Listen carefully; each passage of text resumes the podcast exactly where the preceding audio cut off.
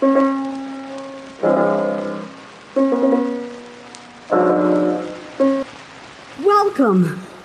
Welcome. The pleasurability of scratching an itch. It's the Improbable Research Podcast. I'm Marc Abrahams, editor of the magazine Annals of Improbable Research. This is all about research that makes people laugh, then think. If you like what you hear today, consider supporting us at our website, improbable.com. Now, here's biomedical researcher Chris Cotsapas and the itching and the scratching and the pleasure of it all. Today, we are looking at a published study that won an Ig Nobel Prize, and it's about itching. And I'd like to suggest to you listening and also to Chris, who is going to dive into this for us, the question while you are uh, listening to this and talking about this, do you feel itchy? Chris, what's the title of this study? The Pleasurability of Scratching an Itch, a Psychophysical and Topographical Assessment by Bin Saif and colleagues, who are an international team from Saudi Arabia, the UK, and Singapore and the USA. And this was published in the British Journal of Dermatology in 2012. Read for us, please, the beginning of the study. Scratching an itch is perceived as being pleasurable. However, an analysis of topographical variations in itch intensity, the effectiveness of scratching to provide itch relief, and the associated pleasurability has not been performed at different body sites. Now, is that completely in accord with your experience, what they're claiming there, that this type of investigation has not been performed at different body sites? I would not be surprised if that is a very accurate summary of the literature. So, to the best of your knowledge, this is completely on target. This is absolutely novel, sterling work. Onward, what do they say next? Objectives to examine the role of scratching pleasurability in providing itch relief by investigating whether itch intensity is perceived differently at three different sites, and to assess a potential correlation between the pleasurability and itch attenuation induced by scratching. Are you feeling any itch yet? You know, something is giving me a little prickle. Uh, on to the methods section here. Itch was induced on the forearm, ankle, and back using Cowhage spicules in 18 healthy subjects. Cowhage. What is cowhage? I don't know. I'm guessing it might be some sort of weed. And spicules, which might be spicules. Spicules? Spicules? It's, yeah, it's one of the words that I've seen but never heard. And sounds like same's true for you. Absolutely. Uh, cowhage, I'd never even seen before seeing this report? No, I, that's a new one on me.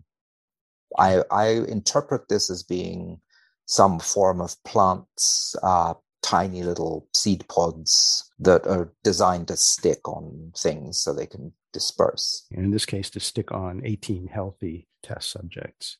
On their forearms, ankles, and backs. Before looking at this report, did you have any assumption about which of those body parts, forearms, ankles, backs, are more prone to itch and which are more prone to uh, pleasurability when you scratch the itch at that site? The advent of the back scratcher as a widely dispersed technology suggests that maybe the back would be the most pleasurable place to relieve an itch. And if I can get slightly personal for a second, of those three choices, is that the one that you consistently choose when you think about getting pleasure from scratching an itch? I'm going to go with ankle. I'm going to break with tradition and go with ankle because okay, my ankle is itching right now. Let's zero in. Uh, left ankle or right ankle? Right ankle on the outside. On the outside. Describe the level and nature, the particular itch that you're experiencing right now. On a scale of one to 10, I'd call it a four. Were you experiencing any itch before we started talking about itch? Absolutely not. Okay. And you have hopes that this itch will go away sometime in the next 24 hours or so? Uh, I expect to be able to do something about it sooner than that, yes. Something? Scratch it. Ah, okay. Pleasurability, you know. Let us move on uh, to page 982 in this report, the pleasurability of scratching an itch, where it talks about itch induction. Itch was evoked by the application of 40 to 45 cowhage spicules, which were counted under a magnifying lens and subsequently rubbed into the subject's skin by a study investigator. The spicules were rubbed gently in a circular motion for 45 seconds within a 4 centimeter square area of skin. Upon its induction, the spicules are subsequently removed using adhesive tape. Scotch 3M, St. Paul, Minnesota, USA. All right, that gets pretty specific there about what they did and how they did it. But I'd like to ask you, Chris, uh, drawing on your extensive experience in setting up and conducting experiments, how much room do they leave here for doubt? Although it appears that this is an absolutely uh, uh, bounded, shall we say, procedure. Is it, in fact, if, say, five different people were to read this and to try to induce itch in people, would those five people all do exactly the same procedure, or would you have some doubt about whether they're inducing different kinds of experiences in different people? Am I clear in what I was Yeah, I, I, think the instructions for the procedure are actually remarkably and laudably clear. I would have a question about the experimental design. Should you not get multiple investigators to perform this on each patient just to account for operator bias? Mm-hmm. So I would have liked to have seen replicate experiments on the same individuals with different investigators. Read the next section here where they talk about a different aspect of this. Psychophysical assessment of itch intensity and scratching pleasurability. Psychophysical, that's a impressive word. What is what is that getting at? You know, I'm not particularly familiar with that, but I would guess that it is about the combined psychological pleasure and the physical relief that you might get by scratching an itch. Because there's two different processes here. You mm-hmm. get that wave of pleasure, not to be too graphic about it, when you scratch an itch, but you also get relief from the physical sensation. Perhaps that's what they mean. What do they say? Itch intensity, with and without scratching, and scratching pleasurability were assessed every 30 seconds for a duration of five minutes using a numerical VAS that was labeled from zero, no itch, to 10, maximum unbearable itch. What is a numerical VAS? I have no idea. I'm guessing it's a scale, perhaps a video device of some sort where you push buttons from zero to 10? We could look that up, I'm sure, if we were being diligent, which we're not. Uh, and then the next section here, they talk about what they did with what they call passive scratching. Is that a phrase that was familiar to you before? I don't think I've ever seen those two words in quite that orientation. I'm not quite sure what passive scratching would be a phrase popped into my mind, which I'm sure is completely foolish and meaningless. But since that was a new phrase to you, passive scratching, I'm wondering what passive aggressive scratching might be. It's not used here. This is just something I apparently invented. I was thinking along the same lines. I was wondering if the opposite of passive scratching was active scratching or aggressive scratching. What do they say here about passive scratching? Scratching was accomplished by a study investigator continuously moving a cytology brush in a linear direction. Medipack Ooh, that's, 7. That's, that's writing. Could you read that one again, please? Scratching was accomplished by a study investigator continuously moving a cytology brush in a linear direction. What is a cytology brush? I don't know. They tell you specifically which kind of cytology brush they use here. Yeah, they, they, are very specific. This yeah, is so extremely they, helpful if you want to What do they specify here about the type of cytology brush, whatever a cytology brush is? It is a Medipack 7 inch cytology brush 24-2199, General Medical Corporation, Elkridge, Maryland, USA. Is it clear to you, it's not to me, whether this was the same investigator who was using this cytology brush who was uh, doing the uh, itch induction that they described a little earlier?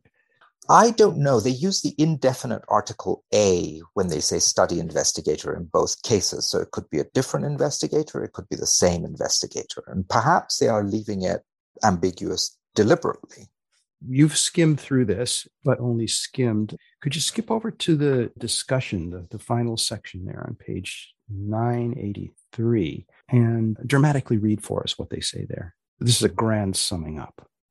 The results of this study show topographical differences in itch intensity, itch attenuation by scratching, and the associated pleasurability. What is itch attenuation? I think it's when the itch goes away. You have thoroughly scratched the itch. Or at least made it smaller. Certainly. With associated pleasurability, they say. It appears that they believe that pleasure and itching are inversely correlated. An interesting observation on the human nature. Plunge onward here through their text, please. Cowhage induced itch was perceived most intensely at the ankle, while the attenuation of itch by scratching was most effective on the back. In both measurements, the intensity of perceived itch as well as the magnitude of itch relief induced by scratching were less pronounced on the forearm compared to the other two sites. So, as they discovered, at least with the people that they were inducing itch in, uh, inducing pleasurability or pleasure, ankle turned out to be the best of all places for agony, followed by ecstasy, sort of. And then the back, and then the forearm turned out to be just not so great. Right? Yeah, I, I think the message here is if you want the extremes, go to the ankle, but you will have to take the highs with the lows. Mm-hmm. And if you want a fairly humdrum experience, just scratch your forearm. Of course, this is a sort of group picture of it. it doesn't necessarily describe the case for any one person there. or any one stimulus. We do um, not know, for instance, if itch induced by different stimuli might be perceived differently. If you were designing an experiment to get at this, what are uh, a handful of different ways of stimulating itch that you might use? I would think of several plant itchy factors like what we presume cowhage to be. But I would also think about maybe mosquitoes. So you put a mosquito in a little pot and you hold it over the site and wait until the mosquito bites someone and then see if that's itchy. This, uh, for me anyway, immediately brings to mind the series of experiments that won a different Ig Nobel Prize many years ago by some Dutch scientists who were trying to learn everything they could about preventing the disease malaria. They were looking at all sorts of behavior in the mosquitoes that carry the disease to people.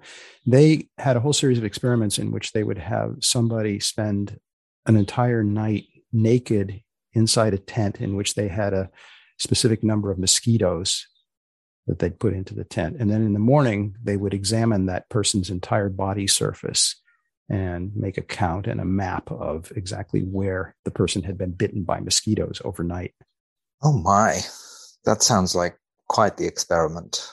The only ones that I've ever heard of like this are the captive ones where you you have mosquitoes in a jar and you upend that jar on someone's skin somewhere, mm-hmm. which is much less exposure than just shoving them into a tent full of mosquitoes for a night. They would typically do it on the skin where I think it was the forearm. Oh, there's a question I should have asked you before, but I'm pretty sure it's it's occurring to a lot of people listening today. In old movies and also in comic books, there was a thing that every kid or almost every kid learned about, but probably never got to see something called itching powder.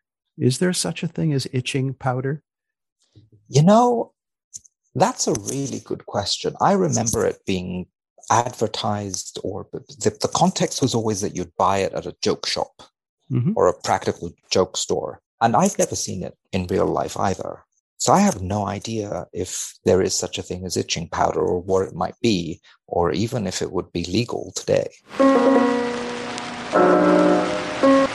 You've been listening, if you've been listening, to a genuine episode of the Improbable Research Podcast.